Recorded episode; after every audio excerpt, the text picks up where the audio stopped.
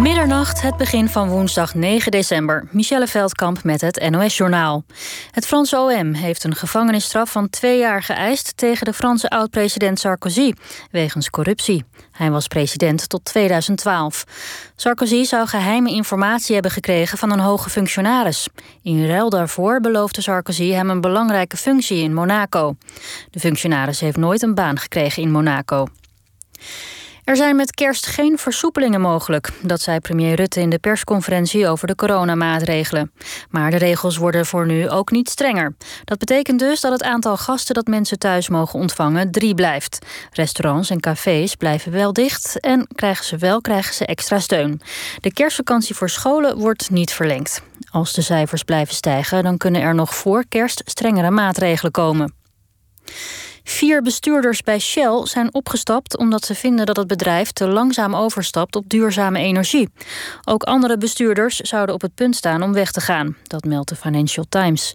Shell wijt hun vertrek aan de eerder aangekondigde reorganisatie. En dan voetbal. In de groepsfase van de Champions League heeft Barcelona in eigen huis met 3-0 van Juventus verloren. Cristiano Ronaldo scoorde twee keer via een strafschop. Lazio Roma Club Brugge eindigde in 2-2. En het duel in de Champions League tussen Paris Saint-Germain en Basaksehir is vanavond na 13 minuten stilgelegd. Basaksehir staflid Webo werd weggestuurd door de scheidsrechter. Onduidelijk was waarom. Webo reageerde woedend en werd racistisch beledigd door de vierde official. Er ontstond een hoop tumult met spelers van beide ploegen die zich ermee bemoeiden. Daarop werd besloten de wedstrijd te staken. Het weer, vannacht plaatselijk kans op mist en lichte vorst. Morgen is het grijs en in de ochtend kan het plaatselijk erg mistig zijn. In het westen kans op een enkele bui. Het wordt 2 tot 5 graden. Dit was het NOS Journaal. NPO Radio 1. VPRO. Nooit meer slapen.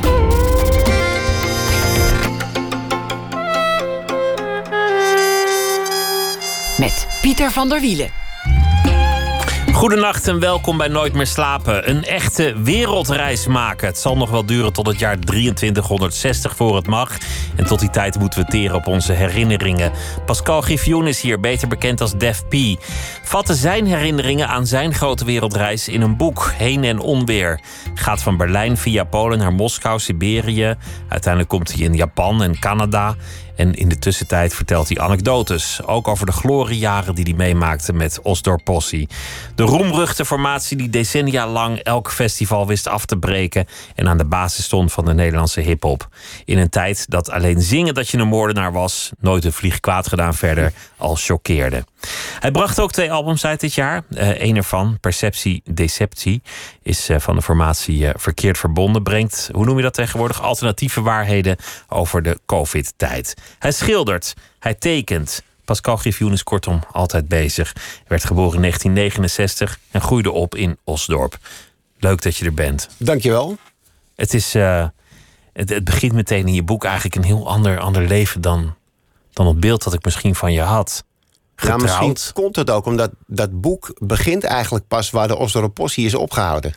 En dan, dan zijn die jaren voorbij van in een busje ja. keten, ongen uithalen. Ja, toen drank ik, en ik, drugs, weet ik dat, het. Dat verhaal is eigenlijk alweer tien jaar oud. Ik, ik ben nu 50, ik was toen net 40 uh, geworden. En de Osdorpossie was net uh, gestopt. We zijn in 2009 hebben onze afscheidstournee gedaan. En uh, ja, ineens had ik zeg maar alle tijd van de wereld. Ik uh, was net getrouwd en ik had nog geen kinderen. En uh, mijn vrouw en ik die wilden op huwelijksreis gaan. En ik had zoiets van, laten we er meteen iets bijzonders van maken. Ik heb altijd al uh, de wens gehad om een wereldreis te maken. En zij was er ook al heel erg voor in. Dus ik had zoiets van, ja, dit is gewoon onze kans, weet je. We hebben de, de tijd, we hebben het geld, let's do it. Dus we zijn gewoon eigenlijk vrij direct na ons trouwen... zijn we gewoon in de trein gestapt naar Berlijn. En letterlijk gewoon net zo lang richting het oosten blijven rijden. Totdat we dan uiteindelijk weer thuis kwamen. Maar er eerst even over dat trouwen. Ja. Want, want, je schrijft dat dat iets is waar je eigenlijk van had gedacht dat je het nooit zou doen. En dat je een soort huiver had om je te settelen. En ineens was dat allemaal nou, sneeuw niet, voor de niet zon. Niet zozeer een, een, huiver om het te settelen. Maar ik heb trouwen aan zich altijd een beetje gewoon ja, symbolische bullshit uh, gevonden. Weet je? Als jij gewoon voelt dat je verliefd bent op iemand en het is wederzijds. En je weet dat je gewoon je leven met elkaar wil spenderen, is trouwen eigenlijk alleen maar een formaliteit. Dat is het ook natuurlijk. Het Ja. is een symbolische bullshit formaliteit. Maar Ja, nou, zo, kan het nog zo- wel leuk zijn. Zo keek ik er eigenlijk ook altijd tegenaan. Maar mijn vrouw die vond het dan wel heel leuk. En dus ik had zoiets van, ja, oké. We waren een keer op een, eh, op een terras in Venetië. En we, we, we hadden het over trouwen. En het was ook een hele romantische setting. Een prachtige omgeving. En we zaten lekker aan de wijn. En we hadden het over trouwen. En ik merkte gewoon aan haar hoe graag ze het eigenlijk wou. En voordat ik het wist, vloepte ik eruit van... waarom zouden we het eigenlijk niet doen? En toen begon ze spontaan eh, een traantje te pinken. En toen dacht ik van wow, nu kan ik eigenlijk niet meer terug, weet je wel. En eh, ze, ze was zo geëmotioneerd door, door iets wat ik eigenlijk tussen neus en lippen door zei. Van waarom zouden we het niet doen? Ehm, dat ik dacht van ja, het is ook een aanzoek van Likmareet wat ik nu gedaan heb. Hè. Dus toen, ik dacht van nou, toen, toen liepen we even later over het San Marco-plein. Ik zeg, dan moet ik ook wel even officieel op één knie gaan om het voor het echi te vragen. Weet je. Dus toen ben ik ook echt zo heel theatraal van wil je met me trouwen? En toen zei ze natuurlijk ja. En ehm, toen liepen we weer van het plein af. En toen schoot ik ineens heel hard in de lach. Want toen, toen, het schoot me te binnen op dat moment dat het 1 april was. Dus ik zeg, weet je welke dag het eigenlijk Oh mijn god. ja, dus toen, toen kreeg ik alweer zo'n geschokte, bijna teleurgestelde blik. Ik zeg, nee, nee, nee, geintje, we gaan echt trouwen. Dus na die eh, trip in, eh, in eh, Venetië zat ik er echt wel aan vast. Hoe is je leven veranderd door, door je grote liefde tegen te komen? Ehm, Welke invloed heeft dat op jou gehad? Nou ja, het- in die zin eh, verandert je leven doordat je ineens gewoon zeg maar een, een, een vrouw hebt die niet meer van je zijde wijkt en vice versa. Je, je gaat samen door het leven vanaf dat moment. En dat is natuurlijk anders dan alleen of met een andere vriendin of wat dan ook. En het feit dat je getrouwd bent, heeft voor mij niks eh, veranderd. Ik vind het niet anders voelen of zo. Nee, die formaliteit dat, eh, maakt niet uit. Maar, Nee, nee. maar je haalt veel herinneringen op aan jezelf als, als, als jonge man. Ja. Soms iets wat onthecht. Altijd wel een beetje. Nou, het, het het- kijk, weet je wat het was? Eh, ik, een van de redenen waarom ik ehm, altijd een wereldreis per trein heb willen doen, is omdat je gewoon. ehm, het is een hele relaxte manier van reizen. Weet je, je hoeft zelf niet te rijden. Je zit eigenlijk alleen maar lekker uit het raam te kijken. Je kan overal over nadenken. Je kan werken onderweg. Je ziet het landschap lekker eh, traag aan je voorbij trekken. En ik had gewoon heel veel pen en papier en verhalen meegenomen. En die ben ik gewoon allemaal een beetje gaan archiveren op chronologische volgorde. En dan krijg je al bijna een soort hele eh, levensloop. Zeg maar letterlijk een pak anekdotes die ik had uitgeschreven. En vervolgens was ik ook zeg maar een soort dagboek gaan bijhouden. Waarbij ik elke avond voordat ik ging slapen. Zeg maar eh, opschreef wat we die dag allemaal hadden gedaan. En waar we waren en hoe de reis ging. En toen, dacht, toen kwam ik eigenlijk op het idee van als ik nou elke dag eindig met een anekdote. En die ook in chronologische volgorde eh, gebruik, zeg maar, of neerzet in het boek. Dan heb je als het ware eh, twee verhaallijnen die de hele tijd langs elkaar heen lopen. Maar ook wel parallel, bijna als de sporen van de rails, zeg maar. Je hebt, het, je hebt de reis zelf. En je hebt eigenlijk de reis door mijn hele leven. Die zeg maar begint bij mijn geboorte en eindigt in het nu. En dat nu was dan zeg maar, even denken, Amsterdam eh, 2010. Waar die twee verhalen als het ware samenkomen. En dan leren we jou kennen, zien we jou opgroeien. Komen hele grappige anekdotes langs. Ook over de, de roemruchte jaren met, de- met, met de possie. Ja, En wat jullie voor gekkigheid beleefden. Je, je komt door, door veel landen waar, waar geen vrijheid is. Dat, dat vond, ik, vond ik een van de dingen die me wel ging interesseren toen ik het boek ja. verder las. Je komt Ja. eerst in Rusland, waar, waar vrijheid niet vanzelfsprekend is. Je komt op een zeker ogenblik in Tibet, ja. waar, waar je echt, echt wel moet opletten wat je zegt en tegen wie. Ja, zeker. Ja, Tibet was dat, wat dat betreft wel het heftigste. En ehm, ook wel heel interessant hoor. Want ja, ik ken natuurlijk wel de verhalen van, van mijn oma's van vroeger. Van hoe het was in bezet eh, Nederland. En daar heb je dan een bepaald beeld of een bepaald gevoel bij. Maar als je dan in Tibet bent, dan wordt het ineens allemaal een beetje echt of zo. En met, wel met dat verschil dat je zelf ja, je bent niet echt een onderdeel van de bezetting, maar meer een soort toeschouwer. Bijna een soort voyeur. Maar je, je voelt wel dat de bevolking die daar echt woont.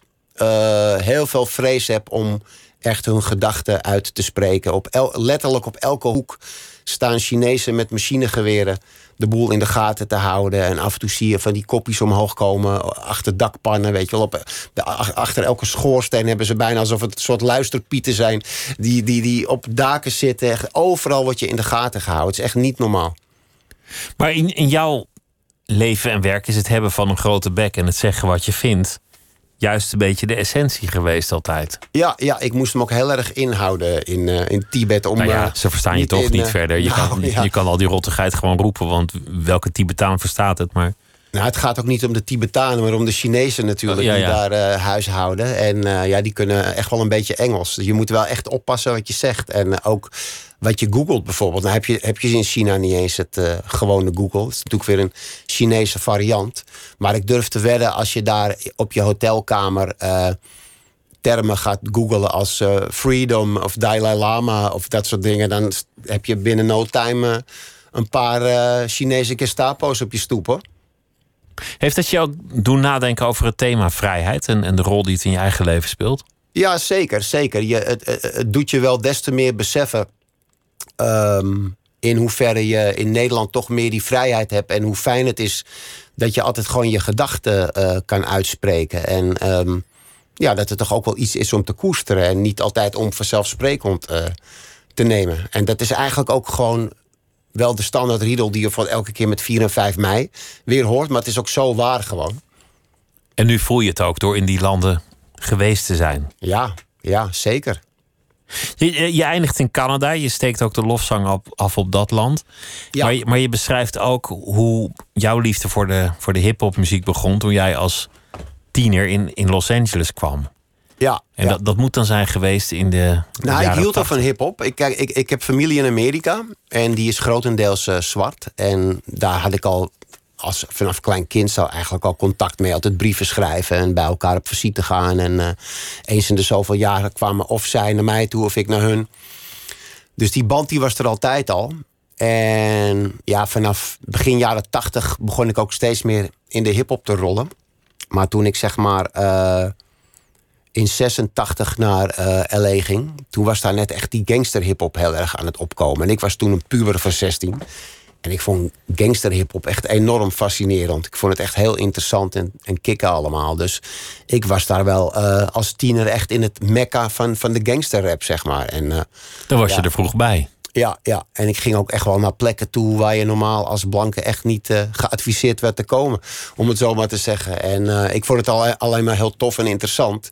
En, Want je bent, je bent toen met, met de auto die tot je beschikking stond door Compton gereden? Ook, ja. Mijn nicht die had een eh, eigen auto. Dat hebben, daar zijn ze altijd heel snel mee in Amerika. Dan zijn ze 16 en dan boom, rijbewijs een auto.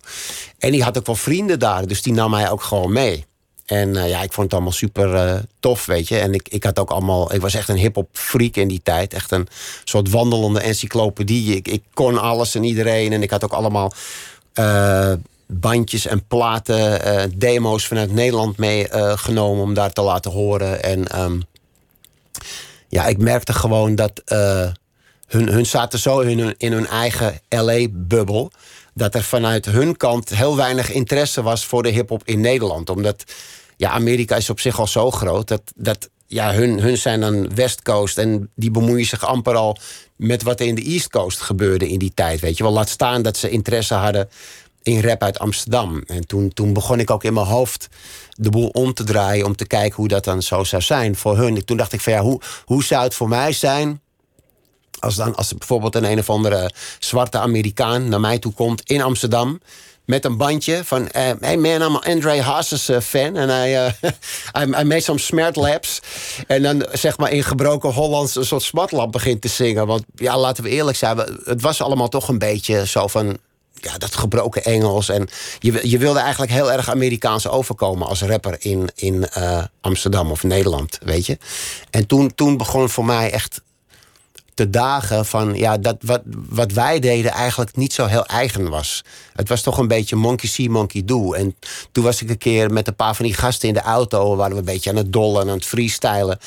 En toen deed ik gewoon wat, wat lijns in het Nederlands. En toen hadden ze echt zo, yo, dat is fresh man. En toen, toen dacht ik van ja, toen, toen drong het tot me door dat die gasten hadden nog nooit rap in een andere taal uh, gehoord. Dat bestond ook gewoon niet. Want het was zo vanzelfsprekend dat rap in het Nederlands hoorde. En toen, na die, het was de zomer in 88, uh, toen viel voor mij echt het kwartje dat ik dacht van ja, als ik terugkom in Nederland, dan ga ik gewoon uh, daarmee verder. Weet je, raps in het Nederlands schrijven en gewoon kijken wat ermee uh, gebeurt. En ik vond het ook heel leuk om te doen. En daar waren jullie denk ik wel zo'n beetje de eerste in.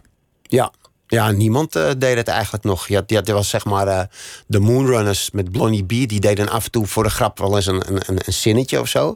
Maar niemand had echt hele Nederlandstalige nummers van begin tot eind laat staan.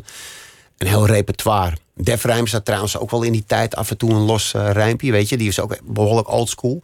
Maar het was eigenlijk, behalve dan als grapje, was het gewoon not done om een hele rap in het Nederlands te doen. Want ja, dat kon gewoon niet. En we hadden ook in het begin, toen we daarmee uitkwamen, hele wisselende reacties. Mensen vonden het of heel tof en leuk en gewaagd en te gek wat we deden. Of ze vonden het helemaal kut en drie keer niks. De, de, de meningen waren heel zwart-wit verdeeld. Maar er waren ook mensen in het begin van de post die ontzettend gechoqueerd. Als het er ging over, ik zit, zit in lijn, lijn 5 en ik zie een lekker wijf en mijn pik is stijf. Ja. Waren mensen echt overstuur. Ja, kijk, als je Engelstalige rap opzette in die tijd... en er zaten woorden in als een motherfucker of wat dan ook... daar hadden sommige mensen als je van, nou, nou moet dat nou, weet je. Maar als je het dan ineens keihard in het Nederlands hoort... iemand die roept over een moederneuker en... Uh, ja, dat, is, dat was wel andere koek, zeg maar. Dat, dat kwam er harder aan en dat vond ik als puber natuurlijk prachtig. Dus dan ga je gewoon je eigen verhalen en persiflages ook uh, van dingen maken. Het was ook een beetje plezier. Wat was eigenlijk het moment dat jullie doorbraak kwam? Waar lag dat aan? Nou, dat is heel geleidelijk uh, gegaan. Uh, er is eigenlijk niet één specifiek moment geweest. Er zijn wel een paar sleutelmomenten. Um, gevend werden, werden onze demo's verspreid kwam zeg maar één sleutelmoment. Dat was uh, de Rhythm Rhyme Tour in 92. Dat we met een hele bus met, met uh, ja, zeg maar opkomend hip-hop talent vanuit de Randstad door Nederland gingen toeren. Wij waren ook de enige blanke jongens die meegingen op die tour. En de enige die in het Nederlands rapte. Dus wij vielen ook het meest op. Dus uh, zeg maar onze naam en onze presence bleef al hangen, zeg maar. En we kregen ook als een van de eerste daardoor een, een platencontract. Dat was ook weer zo'n sleutelmoment dat we een stapje hoger gingen. Um, ja, toen we eenmaal platen hadden gemaakt, uh, werden we, nou, daarvoor zelfs nog, werden we opgepikt door um, de VPRO met firma Onrust had je nog in die tijd. Bram Versplinteren. Die vond het echt zo uniek wat we deden. Die zei van ja, daar willen we ook wel een uh, reportage van maken. Dus toen kregen we ineens een soort landelijke bekendheid. En werden we ineens voor allemaal hele vage kraakfeesten en zo werden we gevraagd om op te treden. En studentenfeesten. En echt het ene nog maffer dan de andere. En um, ja, van daaruit zijn we eigenlijk verder gaan bouwen. Voordat we het wisten hadden we een tweede album uit, een derde. En de, de echte hele grote doorbraak kwam eigenlijk in 95 toen we op het Lowlands podium letterlijk en figuurlijk uh, doorbraken. Dat we echt met een paar honderd man... Door het podium heen kwamen. het podium uh, heen aan het zakken waren. Ja, dat, toen liep het ook echt helemaal uit de hand. In, in alle opzichten. En dat is ook een Trivial Pursuit vraag geworden. Ja, ja, ja, Welke precies, band is letterlijk doorgebroken? Ja, ja. Dat, dat, dat hele imago van een band die letterlijk podia afbreekt... is altijd ook aan ons blijven kleven, zeg maar. Niet ten onrechte. Wat, nee. wat ik een van, een van de allerleukste anekdotes vind... is dat jullie de popprijzen wonnen in god weet welk jaar. En dat, dat er toevallig wat entourage... want wat is een rapgroep ja. zonder entourage... in jullie kleedkamer zat. En dat het brave NOS-journaal een quoteje kwam halen voor het 8 uur journaal. En ja totaal andere mensen die gewoon ook antwoord gaven, een paar vragen stelden. En dat het ook echt het journaal heeft gehaald. Ja, en, en die mensen, dat waren gewoon vrienden van ons. Dus die, ze zagen die speelden gewoon wel mee. Ja, wij waren gewoon, en nog steeds hoop ik eigenlijk, totaal geen BN'ers. En helemaal niet van die types. Dus die mensen van het journaal, die, die herkenden ons helemaal niet. Die hadden geen idee hoe wij eruit zagen. Dus die komen gewoon een kleedkamer in. En die zien een stelletje, ja, dronken schorm zitten met petjes op. Dus die denken dat zal de Osdorp-possie wel zijn. Want wij hadden zo'n imago van we droegen altijd petjes en we waren altijd dronken. Dus die begonnen gewoon onze vrienden te interviewen. En die vonden het wel een leuk lolletje om, om met het journaal te praten, weet je wel. Dus die gingen echt niet zeggen dat zij niet de Osdorp-possie waren. Dus ja, die, toen wij ook terugkwamen in die kleedkamer waren ze echt straalbezopen. Hadden ze de hele boel ondergespoten met de brandblussers die aan de muur hingen. En het was echt chaos. En oh, lachen man, we hebben met het journaal gepraat. En de volgende dag uh, zagen we ook al die, die gesprekken met hun. zie je ze echt letterlijk over elkaar heen tuimelen en zo tijdens dat gesprek. Wij, wij waren ondertussen al door die zaal heen aan het zwalken. En dan gewoon zeggen dat, een, dat het een hele grote eer is om die prijs te winnen. Terwijl, nou ja, we waren echt geen idee. was fantastisch. Laten we voor, voor de nostalgie luisteren naar een, uh, een, een, lied van toen, origineel Amsterdams. Ja, die is wel van iets later. Die is, als ik me goed herinner, van 2000. Ja, ja. Dus, maar, maar ja, toch een van jullie bekendste. Ongeveer uit die tijd, ja. Daar gaan we.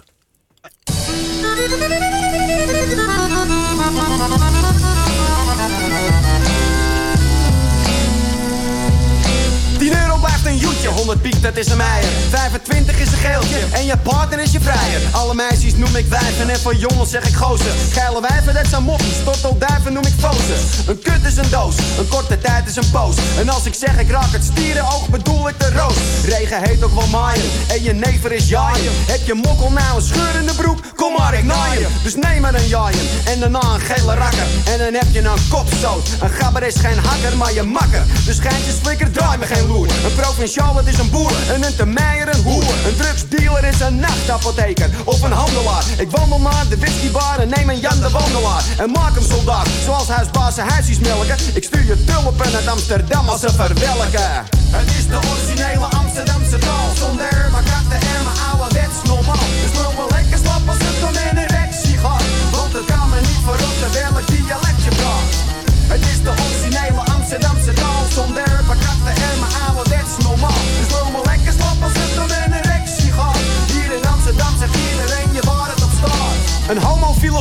een broodboot of een schandknap. En als je wordt geprikt, dan heet je nieuwe snee, ja. Schoren moet naar de baaiers, dat is een grote taal met gaaiers. De Noorderlik, de bak, de cel als wel de Bijlmerbaaiers. Stelen heet pikken, jatten, grappen of flauwen. Rijms jatten, dat heet buiten en dat zal je berouwen. Want je ouwe slap en mijn rijms maken je wijzer. Een GSM in jouw hand heet meteen een lulijzer. Een woonboot is een drijfhuis, een bangerik een scheidluis. Je moet er het toilet of de wc ook play of scheidhuis. Je troel heeft een smoel en met al die make-up erbij is haar gezicht een verf voor hem, oftewel een schilderij. En als je dood bent, dan heb jij zo'n tuintje op je buik. En ben jij de hoek om of de pijp uit en zo koud als een ijskruid. Is het tijd om te vertrekken naar de Smericum of Pericum? Mijn geloof is rap, als ik de pauze zie, dan bekeer ik hem.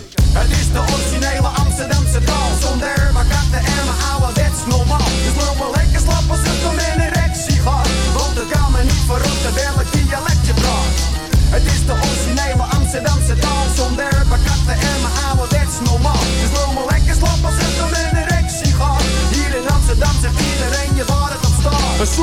is een pooier en die schooier maakt het mooier. Zet zijn kip in de vitrine en wordt rijker dan de gooier. Maar doe een regenjas aan van jij de kerk in gaat. En lever geen Harlemmerdijkies als het om vakwerk gaat. Want je hebt zo'n gonneroe, of moet ik zeggen een druiver. Schoon luisteren, het zijn plakjes en een gladjaan en zijn gluiper. Alleen een stommer brengt er niemand brommerd naar de lommer. Want je wordt bedonderd omdat niemand zich om jou bekommert. Je autovrak heet koepeling, oude fietsen worden barrels. Jij wil losse relaties, maar wij lullen over scharrels. Rechten zijn wefgaaiers, onderwereld heet Politie is de smeres of de kid, Jantjes matrozen. Een snifter is een zadelruiker, sigaretten, sappies. En opgewarmd eten, klikkies, sprakkies of litlaffies. Een borstprothese heeft gewoon een rubberen tiet. En het verschil tussen kennen en kunnen we niet. Het is de originele Amsterdamse taal Zonder bakatten en mijn ouderwets normaal Dus loop wel lekker slap als het in erectie gaat Want het kan me niet verrotten welk dialect je praat Het is de originele Amsterdamse taal Zonder bakatten en mijn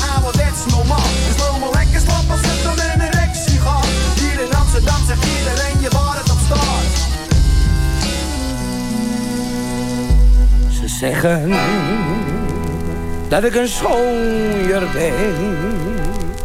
Ze zeggen dat ik vloek en ik brand.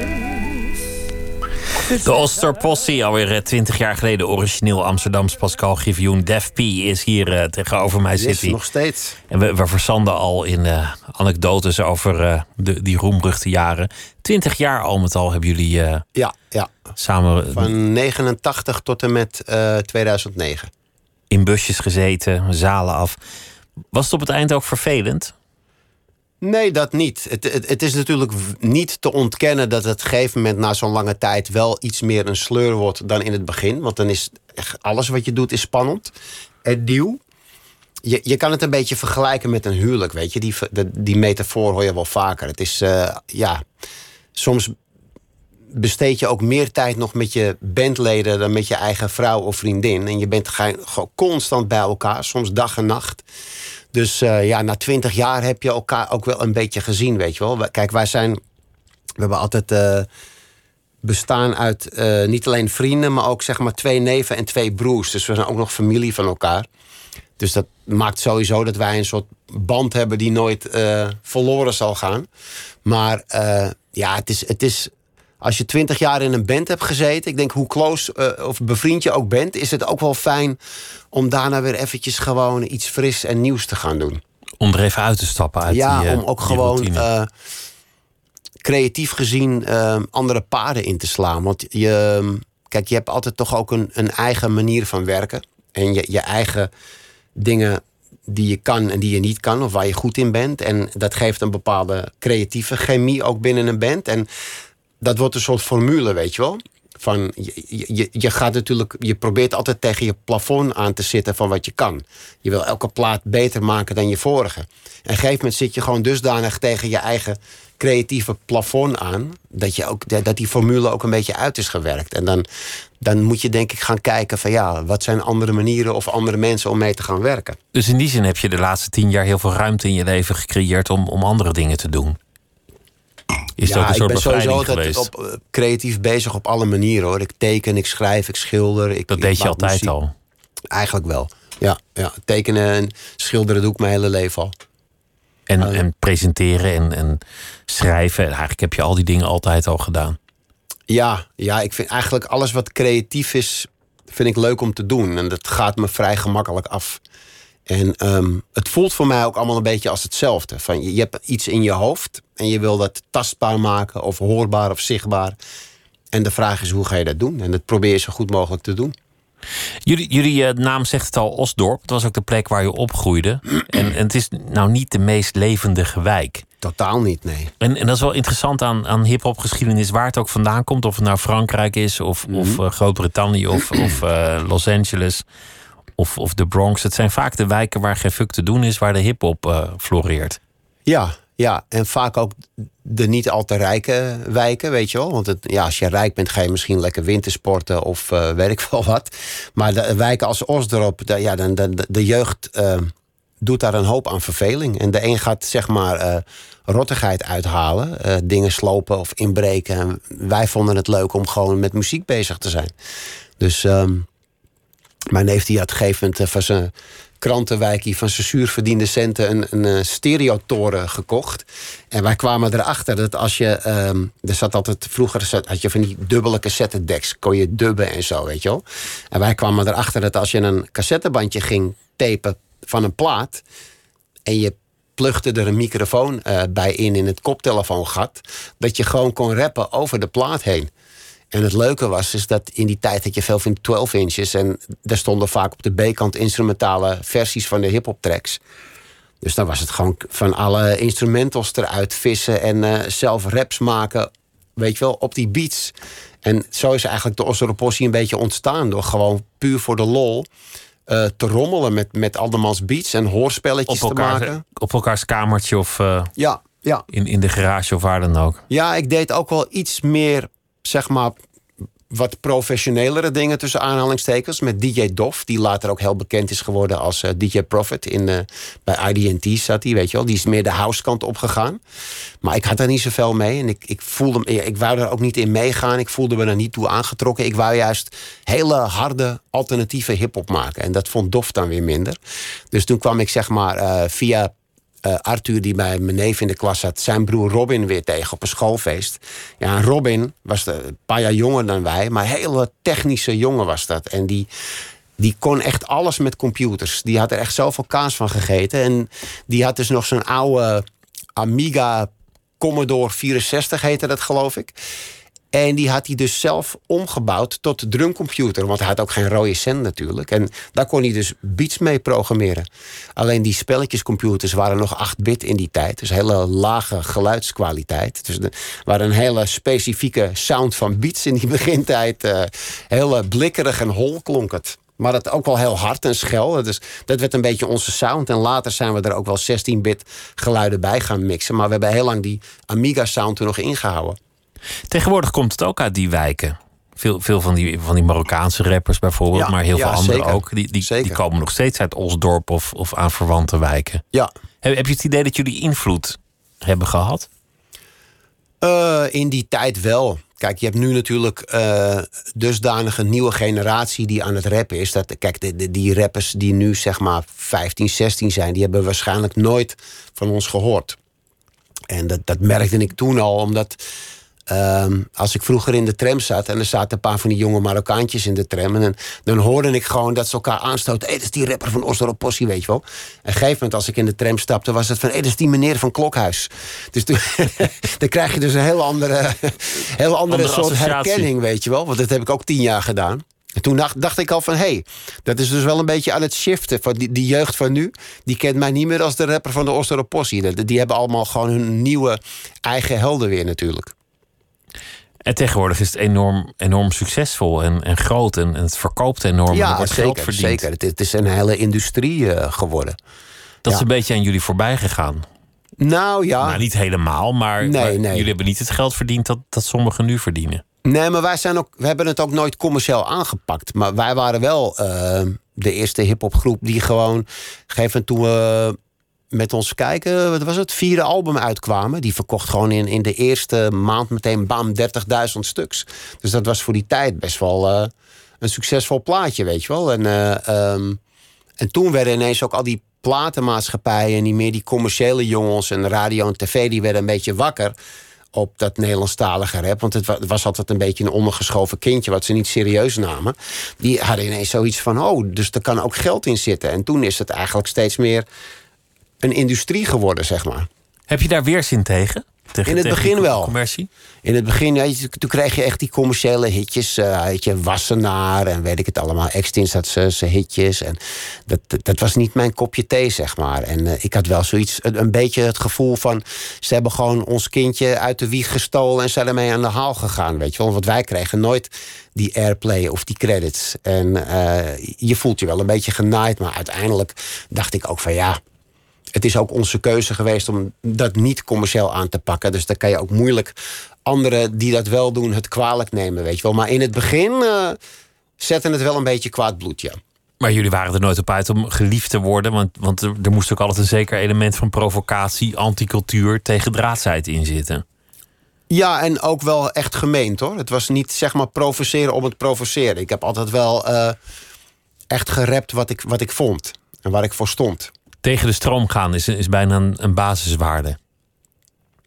Voor mij wel, ja. Voor, voor mij is hip-hop. Uh, de charme en de kracht van hip-hop is altijd geweest. dat het uh, het volk een stem geeft. En maakt niet uit hoe arm je bent. in wat voor klotenwijk je op, ook opgroeit. of wat je, je ras of je achtergrond ook is. Iedereen kan in principe, als hij dat wil, rappen leren. of een, een beat in elkaar flansen. Of, het is heel laagdrempelig, zeg maar, als kunstvorm. Je hoeft geen piano te kopen of, uh, nee, of een ander nee. duur instrument. In principe kan iedereen hip-hop maken. Er is geen vergunning of een diploma. En uh, ja, het, het, geeft gewoon. Uh, het stem een volk. En, en graffiti eigenlijk net zo, weet je wel. Als jij een, een, politieke leus hebt of een boodschap die je aan de wereld wil vertellen en niemand wil hem horen, of je krijgt geen platform op radio of tv, dan pak je een grote pot verf of wat spuitbussen en dan spuik je het heel groot op de muur. En de volgende dag rijden duizenden mensen er voorbij met de trein en zien allemaal jouw boodschap. En dat is eigenlijk de definitie van hip-hop. Van als het niet willen etaleren of willen horen, dan, dan laat je het even goed horen, weet je wel. Je slingert gewoon je boodschap de wereld in. Dit is voor jou een creatief jaar geweest. Je boek is nu uit, maar je hebt, je hebt ook twee albums gemaakt dit jaar. Ja. Eén uh, met, met kunst er nog bij. Ja. Dat, dat gaat over, over heel veel verschillende dingen. En één album was echt een specifiek COVID-gerelateerd project. Hoofdzakelijk wel, ja. En, en het, het ene album heb ik ook heel lang over gedaan. Omdat eigenlijk zit daar twintig jaar schilderwerk in. Het is... Uh, dat album waar je net aan refereert, Gevat in 16 bars.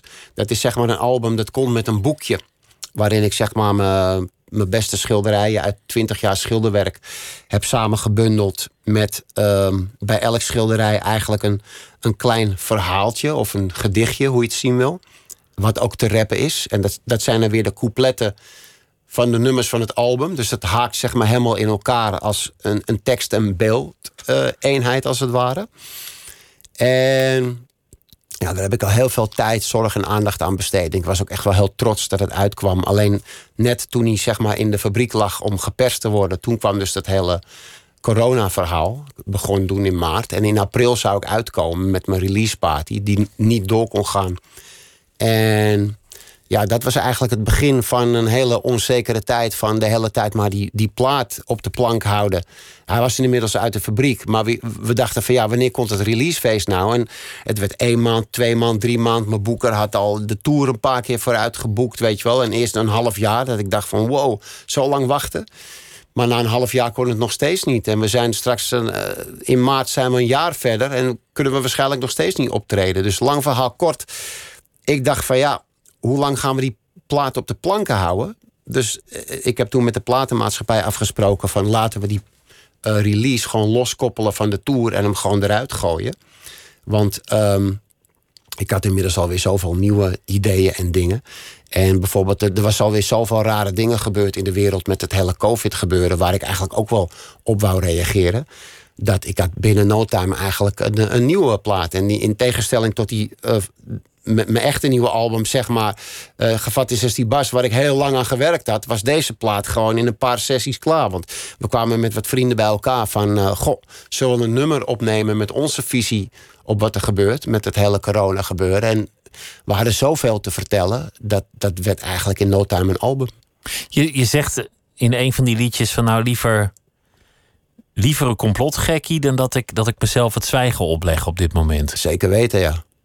Wat, wat ben je een complotgekkie? Of, of hoe zit nou, dat? Ik vind, ik vind complotmensen sowieso niet uh, gek, weet je. Ik, ik, vind, ik vind eerder mensen gek die in geen één complot geloven. Want de hele wereld hangt aan elkaar van complotten. En ik, ik, als jij denkt, of wie dan ook in het algemeen...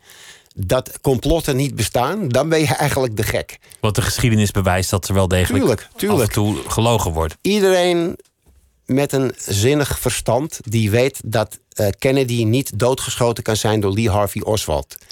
Iedereen die zich heeft verdiept in 911 weet dat het officiële verhaal niet klopt. En ga zomaar door, weet je. Er zijn heel veel dingen die officieel naar buiten worden gebracht.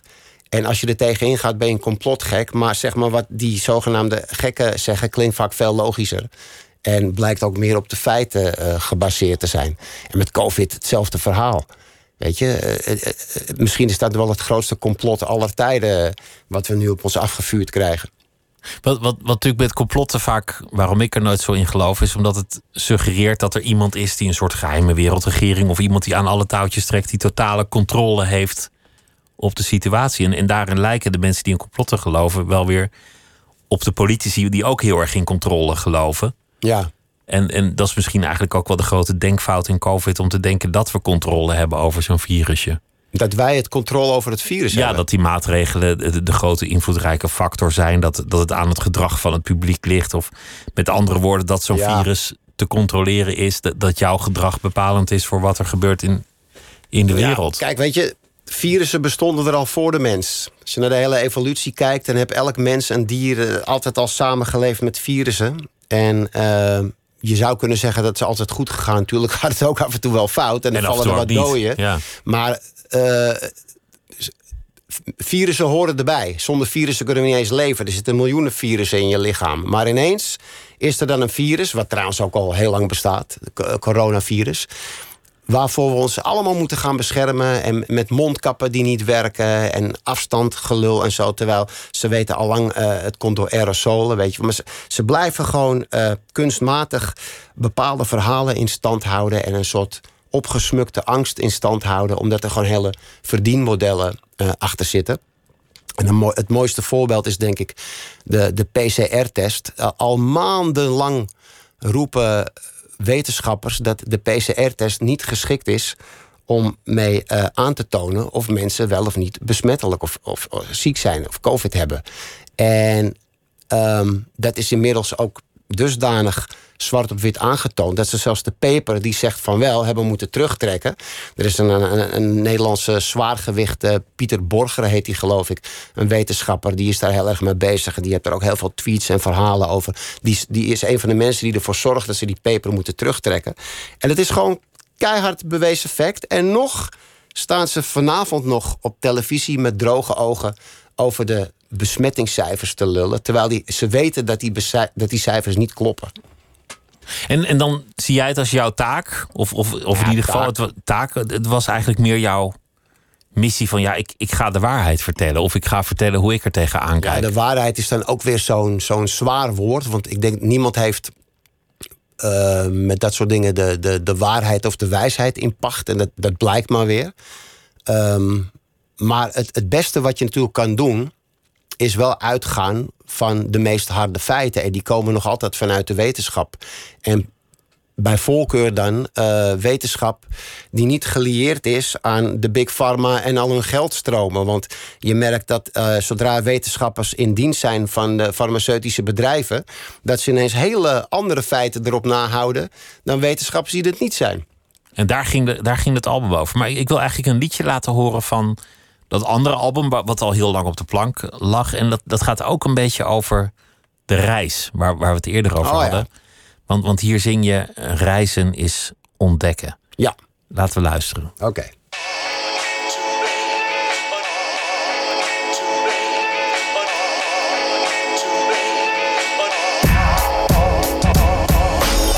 Verreizen is een reis voor met groeien en ontplooien. Dus we maken even tijd voor het groeien en het mooie. Rijn met de trein als metafoor voor het leven. Een spoor als tijdsbalk waar de mensen door bewegen. Zo rolden we over de bonk de wiel samen de bol rond. En ontdekte prompt hoe mijn wereldvisie ontstond. Het was ons letterlijk naar verre plekken trekken. En te zien hoe daar boeddhisten juist hun innerlijk ontdekten. Dit hele multiversum is al boordevol verwonderen. Ik denderde door Keulen en ik hoorde het al donderen. Je kunt in Mexico gaan chillen op de playas. Terwijl je ook een wereld kunt ontdekken van de Maya's. Pyramides, oerbos, spaarceiland en tempels. Of check de microcosmos voor buitenaardse samples. Hoe meer je leert, hoe meer de links je verwijzen. Welkom in de eindeloze reis van verreizen. Reizen is ontdekken en ontdekken is ontwikkeling. Ontwikkeling is overleven, net zoals leven is. Reizen is ontdekken en ontdekken is ontwikkeling. Ontwikkeling is overleven, net zoals leven is. Reizen is ontdekken en ontdekken is ontwikkeling. Ontwikkeling is overleven, net zoals leven is. Reizen is ontdekken en ontdekken is ontwikkeling, ontwikkeling is overleven, net zoals leven is. De vroege vogel pakt de worm bij de staart. Licht in het duister van het donker van de straat. De toonarmstaaf was gekoppeld aan lantaarns. In de stad waar bruggenbouwers zorgden voor vermaak. Is vrijheid een beeld dat je schept als je waakt. Eeuwig als het vuur in de fakkel die je draagt. Geschonken door de ander baken van een goede daad. Met common ground zero was de vrucht van verraad. Het antwoord op je vraag of die appel rotten zou. Blijft hangen in je strot en in je maag. Hier kun je niemand zijn, tot de dag dat je gaat. Anonimiteit is je grootste kameraad. De tijd maakt vaart zonder noodaggregaat. Dwars door de ademsappel, want we hebben haast. Alles loopt als een trein waar de tijd niet stilstaat. En wordt een wormgat in de stad die nooit slaapt. Reizen is ontdekken en ontdekken is ontwikkeling. Ontwikkeling is overleven, net zoals leven is. Reizen is ontdekken en ontdekken is ontwikkeling. Ontwikkeling is overleven, net zoals leven is. Reizen is ontdekken en ontdekken is ontwikkeling. Ontwikkeling is overleven net zoals leven is. Reizen is ontdekken en ontdekken is ontwikkeling. Ontwikkeling is overleven net zoals. Ja, ik heb mijn leven op de rails, letterlijk. Mijn kantoor rijdt van A naar B en verder. Op mijn bureau een tekstboek en een geldig kaartje. Een laptop, agenda en een flesje water. Yeah, en dat alles buiten de spits. Niemand in Nederland heeft zoveel ruimte als ik, nee. Ik zie een muzikant spelen voor wat klein geld. Zie een verliefd koppeltje onder het bordje treinstel. Groene weiden, betonnen wijk. Terwijl ik nog wat zinnen schrijf, flitsen honderden per ons voorbij. En ook al hangt de weer in de lucht. Ik volg mijn eigen pad, ga niet ten onder aan de druk. En al wacht ik op een rood zijn of mensen op het spoor. Ik sta zelf nooit stil, gedachten denderen door. En van letters naar woorden en van woorden naar een 16. Stap uit voor een sessie met mijn kijver en Def P. Reizen is ontdekken en ontdekken is ontwikkeling. Ontwikkeling is overleven, net zoals leven is. Reizen is ontdekken en ontdekken is ontwikkeling. Ontwikkeling is overleven, net zoals leven is. Reizen is ontdekken en ontdekken is ontwikkeling. Ontwikkeling is overleven, net zoals leven is. Reizen is ontdekken en ontdekken is ontwikkeling. Ontwikkeling is overleven, net zoals leven is. Zijn er nog ontdekkingen te doen? Wij kunnen iets groters ontdekken. Wij kunnen nog nederiger worden. Wij kunnen uit deze impasse breken. Wij kunnen voorbij de oerknal kijken en achter de randen van het heelal. En zo eindigen we met het, eh, met het heelal en de randen van het heelal. Want eh, Pascal Givioen is hier, Def P. En dit was van, van uh, een van zijn twee albums van dit jaar. Gevat in 16 bars. Ja, precies. Daar kwam deze vandaan. Reizen is ontdekken. En, dan, en het liefst nog wel helemaal tot aan de oerknal zou je willen kijken. dat lijkt mij heel interessant, ja. Er zullen we waarschijnlijk nooit komen. Maar ik, ik heb dat als, als kind al heel fascinerend gevonden. Waar dan het einde van de ruimte of zo zich zou moeten bevinden. Ja, dat heb ik ook nooit begrepen. Dat, dat het heelal uitdijt, maar dat je niet precies weet waarin het dan uitdijt. Nou, in een soort leeg vacuüm waarschijnlijk. En, en dan heb je zeg maar de, de stof van de, de sterren en de planeten, dat, dat dijt dan uit. En uh, er, er moet dus wel een soort rand zijn, zou je denken. Maar ik, dat soort dingen die hebben me altijd al bezig uh, gehouden. Daarom vond ik deze sample ook zo mooi om, om dit nummer mee te eindigen. Ik vind het altijd wel heel uh, fascinerend. Waar, waar kwam die sample vandaan eigenlijk? Mm, van een hoorspel volgens mij over de ruimte. Ja, volgens mij een hoorspel wat ik op YouTube had gevonden. Over, over de oerknal en het. Ja, zoiets ja. Het ik, weet, ik weet niet meer hoe het heet of waar het precies vandaan kwam. Maar het was, ik weet wel dat het van een hoorspel was. Er zijn wel dingen in jouw leven die eigenlijk altijd door zijn gegaan. Die, die Amsterdam is volgens mij een vaste waarde, nog, nog steeds je stad. Ja, daar heb ik ook uh, mijn hele leven gewoond natuurlijk. En uh, ja, dat, dat zal altijd wel een rol blijven spelen, ook in mijn schilderijen. Dat, uh, heel veel van mijn schilderijen die spelen zich af in Amsterdam. Maar je zit nu wel aan de betere kant van Amsterdam misschien. Qua buurt bedoel je? Ja. Ja, ik, ik woon nu in het Oostelijk Havengebied. Dat is een stuk gezelliger dan Osdorp, vind ik. Ja, dat, dat lijkt me ook. Ja. En een ander ding is toch ook, ook een soort nou ja, creëren van eigen ruimte waar je creatief en onafhankelijk bent.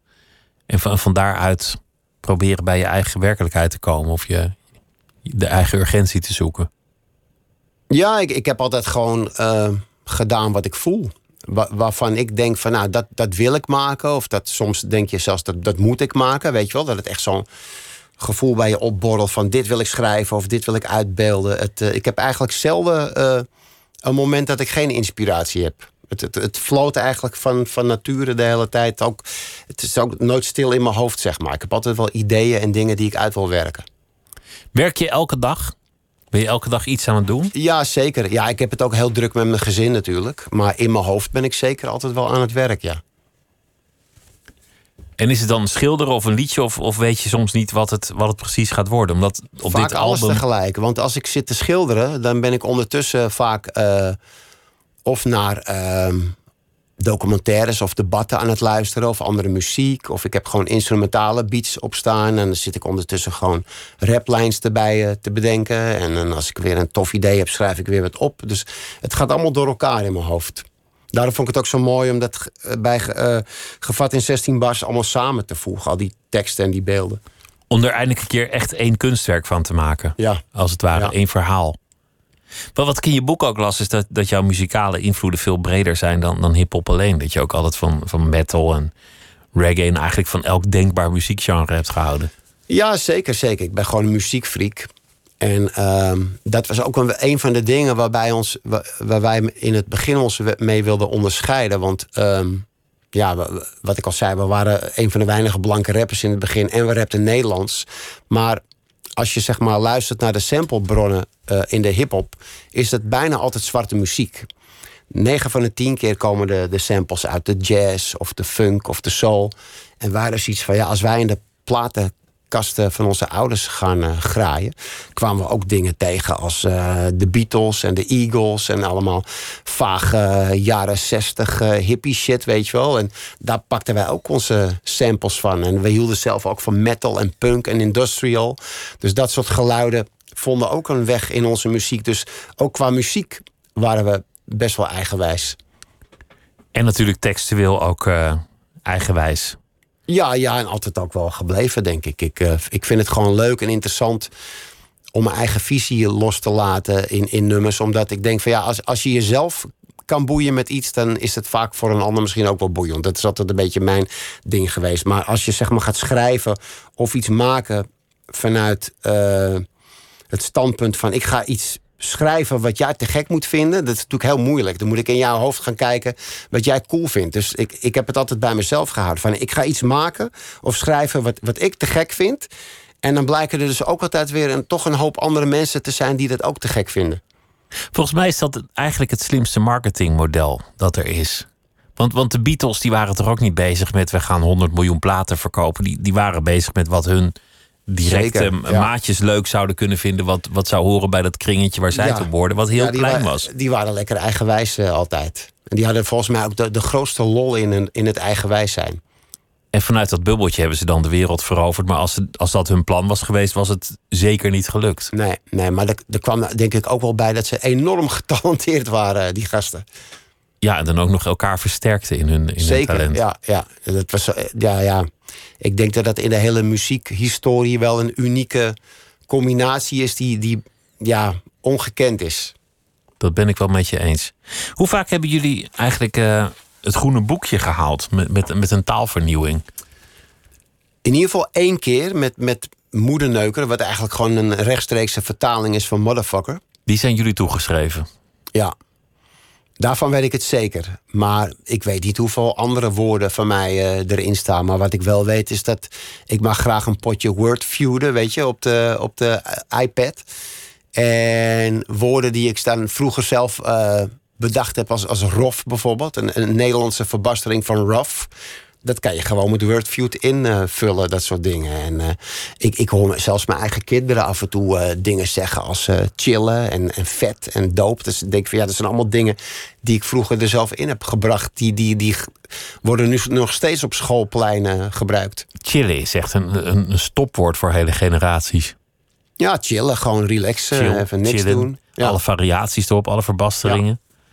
Nou, dat, dat lijkt me toch wel een, een, een taalinnovatie die je daar hebt toegepast. Ja, ja het, het, het, het zijn vaak dingen die heel, heel erg tegen het Engels aanhangen of direct eruit komen. Maar het, het wordt als het ware vernederlandst en, en in het gewone spraakgebruik eh, opgenomen. Hoe zie je eigenlijk de, de, de komende tijd? Want, want ja, voor een optredend artiest. En, en dit gesprek zou ik bijna elke avond kunnen hebben met, eh, met, met mensen. Maar is natuurlijk toch Nou een rare fase. Alles, alles ja, zit maar in, in een soort pauze. Het, het is een hele onzekere tijd. En ik, ik wil niet heel, heel negatief doen. Maar kijk, we zitten nu al, eh, als het straks maart is. eh, we gaan bijna het nieuwe jaar alweer in. Dan, dan zitten we dus al een jaar lang met dichte concertzalen. En ik weet niet hoeveel procent van de zalen dat overleven, zeg maar, een jaar lang dicht zijn. Dus stel je voor dat het volgend jaar weer mag. Dan is het nog maar de vraag eh, waar het kan. En wat er nog over is van de hele entertainmentsector. Want, want op een gegeven moment dan gaan er natuurlijk wel zalen omvallen. Ik heb, ik heb Ja, niet ja, zo ja, heel veel dus gehoord. Wat dat betreft ben ik ook blij dat ik zeg maar naast muziek maken ook gewoon eh, erbij teken en schilder en, en gewoon een, een online winkel heb, weet je wel, waar ik ook gewoon mijn- mijn werk verkoop. En dat geeft voor mij nog eh, enigszins een bron van inkomsten, want van, van optreden heb je het natuurlijk niet meer. Ehm, ja, muziek maken zal ik altijd wel blijven doen, want dat vind ik gewoon heel leuk. Maar zeg maar er echt mee eh, de hort op gaan en toeren, ja, dat moeten we maar afwachten. Je redt het wel. Dat, dat ja, is een beetje ik wat, me sowieso ik, wel. Maar ik ik zou het wel leuk maken. vinden om weer eens gewoon echt ouderwets voor een, eh, een dampende zaal met mensen te staan. Het is eigenlijk wel raar. Hè? We, we, we leven al gewoon een, een, bijna een jaar in een soort angst. Een soort, soort Ja. collectieve angst. Ja, ja het, het is een hele rare tijd. En ik vind het ook jammer dat het allemaal eh, zo moet en zo gaat. Maar we hebben, we hebben helaas eh, geen keuze daarin. Jij en ik gaan er niet over, bedoel je? Nee, nee. Het is buiten onze, onze invloed. Dus daar moeten we maar gewoon voor onszelf iets, iets op bedenken. Ja. Ja, we kunnen misschien eh, naar Zweden vluchten. Daar zijn ze iets soepeler. Maar volgens Nou, niet mij mag je daar ook niet optreden, toch, in Zweden? Nee, volgens mij ook niet. Maar het, het, is, het is wel gek, omdat dat ik. Zet me dan ook wel aan het denken van. Ja, moet je leven in angst of moet je het leven gewoon ten volste leven? Of moet je alles in, in het afschermen van het Ah, ja. gevaar of, of van de dood doen? Ja, kijk, weet je. ehm, ze hebben het altijd over de ouderen, de zwakkeren, de kwetsbaren. eh, en en je- die mensen zelf worden nooit aan het woord eh, gelaten. Maar als ik bijvoorbeeld naar mijn ei- eigen ouders eh, kijk, die zijn zeg maar behoorlijk op leeftijd en zeg maar het toonbeeld van oud, zwak en kwetsbaar. En die zeggen gewoon van ja, eh, ik wil gewoon uh, normaal uh, mijn kleinkinderen kunnen knuffelen en kerst kunnen vieren. Die, die, die hebben helemaal niks met al die bullshit en die maatregelen. Die hebben zoiets van ja, nou, laat mij maar lekker het risico nemen. Die aanvaarden dat risico. Ja, en, en, en ik denk dat, uh, dat dat voor een hoop uh, ouderen geldt. Weet je? Natuurlijk zijn ook niet alle ouderen hetzelfde. Ik zie ook oude mensen over straat gaan die doodsbang uh, zijn. Die bij wijze van spreken met drie mondkappen oplopen en met de stok iedereen op afstand houden. Maar ik, ik ken ook een hoop ouderen die, die zeggen van rot op met al die bullshit, weet je. Laat mij gewoon lekker mijn familie zien. En als het voorbij is, is het voorbij. Ja, dus ik, ik denk dat je mensen daar ook gewoon misschien toch iets meer zelf uh, een keuze in moet geven. Ja, als er een keer eentje doodgaat, dan ga je dood. Maar kijk, voor, voor de normale, gezonde mensen... die hebben een overlevingskans, ik geloof van 99,8 procent of zo. Dus waar hebben we het over, weet je wel? Waarom moet je de hele economie platgooien... op basis van een PCR-test die niet eens geschikt is... om dit mee uh, aan te tonen? Het is zo'n luchtbel allemaal. Ik heb zoiets van, laten we allemaal weer lekker een beetje normaal gaan doen. Ja, mensen hebben gewoon de illusie van controle nodig, denk ik. In het algemeen. Daarom zitten er ook van die knopjes, nu ben ik de complotdenker, bij zebrapaden die volgens mij helemaal niet aangesloten zitten. ja, je staat wel opvallend lang te drukken op die knop. En dan heb je toch het gevoel dat je iets hebt kunnen ja. doen. Laten we dat complot eens ontrafelen. Ja, toch? Ja. Maar, maar als het gaat over, over zaken als, als leven versus sterven... en, en over wat, wat eigenlijk de essentie is van, ja. van je bestaan... Ja. ben je daar wijzer in geworden?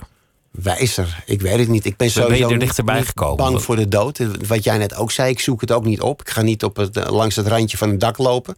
Maar ik ben totaal niet bang om dood te gaan. Ik vind dat, zeg maar, uh, leven in doodsangst is ook niet de ideale manier van leven. Weet je, je moet gewoon uh, je vrij kunnen voelen en lol kunnen hebben. En uh, dat is volgens mij ook de essentie van het leven. Dat je het gewoon, dat je er met elkaar iets moois van maakt. En wat ze nu doen, de hele boel op slot gooien. Uh, uit angst voor een, paar. Uh, wat is het? Geloof dat de meeste mensen die doodgaan, die, die zijn uh, rond de 90 of zo, of boven de 85. Ja, met alle respect, weet je. Het is lullig voor die mensen die wel ziek zijn en doodgaan. Maar moet je daar de hele maatschappij voor op slot gooien? Ik, ik, ik denk niet dat dat verstandig is. Maar ik denk dat, dat ziekte en, en dood dat hoort bij het leven. Onge toch? Ongemak oproepen. En het is dat altijd zo geweest. Men, wat ik al zei, mensen hebben altijd samengeleefd met virussen. En nu moet ineens alles op zo'n hele rare, gekunstelde, benauwde manier... die helemaal niet natuurlijk is, weet je wel. Je moet je met een fucking mondkap oplopen die niet werkt en al. Het, het is zo onzinnig allemaal geworden. Maar wat, wat wil je van jouw leven eigenlijk? Ik wil gewoon een normaal mijn leven kunnen leiden. En lekker nee, maar, creatief maar... bezig zijn. Het allerliefste zit ik helemaal in mijn, in mijn eigen creatieve bubbel. Gewoon in mijn eigen ateliertje. Lekker tekenen, schilderen, schrijven. Dan ben ik het meest uh, in mijn element. Een soort zelfverkozen lockdown eigenlijk. In nou zin. ja, eigenlijk zit ik al best wel vaak in lockdown. Alleen het leuke van die ja, zeg maar vrij gekozen lockdown... is dat er bij mij dan altijd weer iets creatiefs uitkomt. Een plaat, een schilderij of wat dan ook. En daar komt dan weer altijd een, of een toertje uit voort... of weet je, rond een cd of een expositie. En, en ja, dan zoek je de mensen weer op. Ik wens je heel veel plezier daarbij. En ik hoop dat uh, de wereld snel weer uh, op hol ja, kan gaan. Ik, ik hoop dat het allemaal gauw weer een beetje gezelliger wordt. Maar het was leuk om je hier uh, te mogen ontvangen. Dank en ik je wens je, wens je heel veel plezier. En uh, nou ja, het boek, dat is uh, vanaf heden te krijgen. Heen en onweer met yes. reisverhalen en herinneringen van Pascal Griffioen. Beter bekend als Def P. Dank je wel. Graag gedaan, man. En morgen in Nooit meer slapen komt uh, Emmanuel Gries op bezoek. Want uh, ze was een bekende actrice en dat is ze nog steeds wel. Maar ze heeft ook uh, nou ja, een crimineel verleden. Omdat ze op een Belgisch festival wordt opgepakt met meer verdovende middelen in haar bezit dan je in één leven naar binnen zou kunnen krijgen. Ze heeft haar straf uitgezeten, dus is formeel gerehabiliteerd. En ze heeft een boek geschreven, Mijn Vechtershart. Met uh, onder meer een verklaring van deze gruwelijke daden. En ook een uh, blik op haar leven tot nu toe. Nooit meer slapen is ook te beluisteren via de podcast-app. En zometeen kunt u luisteren op deze zender naar Miss Podcast met Misha Blok. Wens ik u een hele goede nacht en morgen een fijne dag. En graag weer tot morgen.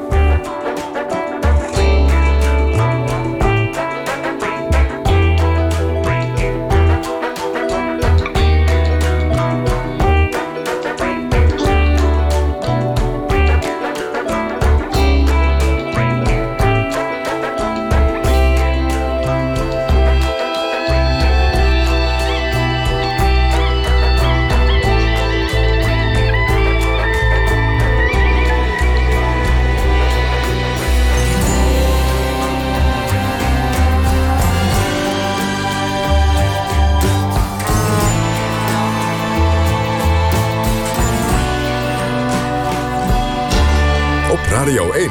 Het nieuws van alle kanten.